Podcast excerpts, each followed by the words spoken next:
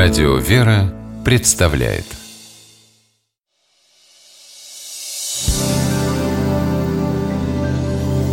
Первый источник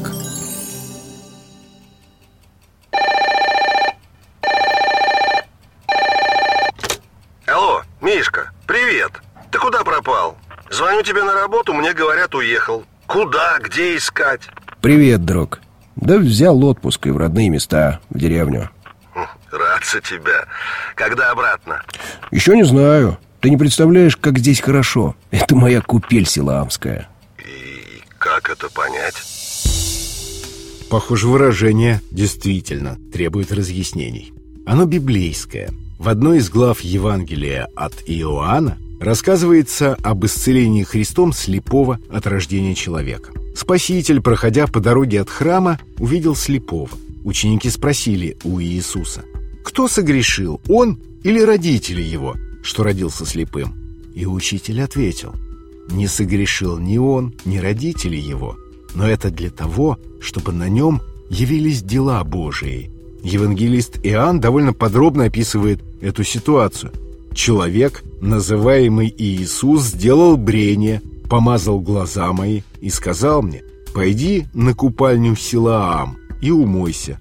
Я пошел, умылся и прозрел. Слепой выполняет все повеления Христа и прозревает. Его исцеление имело символическое значение, как божественное промышление о людях, ищущих прозрение, духовных слепцах. «Доколе я в мире, я свет миру», — говорит Христос. И как свет мира он хочет изгнать тьму, в которой живет человек, и сделать его зрячим. Спаситель не напрасно отправляет слепца омыть глаза в Силаамском источнике. Силаам был водоемом в юго-восточной части древнего Иерусалима. Вода источника считалась целебной. В Библии это место упоминается несколько раз, а название этого источника от еврейского «шилоах» означает «посланный». «На суд пришел я в мир сей, чтобы невидящие видели, а видящие стали слепы. Если бы вы были слепы, то не имели бы на себе греха. Но как вы говорите, что видите, то грех остается на вас», поясняет Христос фарисеев, неверящим в совершенное им чудо прозрения слепого. Купель – это сосуд в виде чаши, в котором обычно совершают обряд крещения. А в выражении «купель силаамская» отмечается исцеление, прежде всего духовное.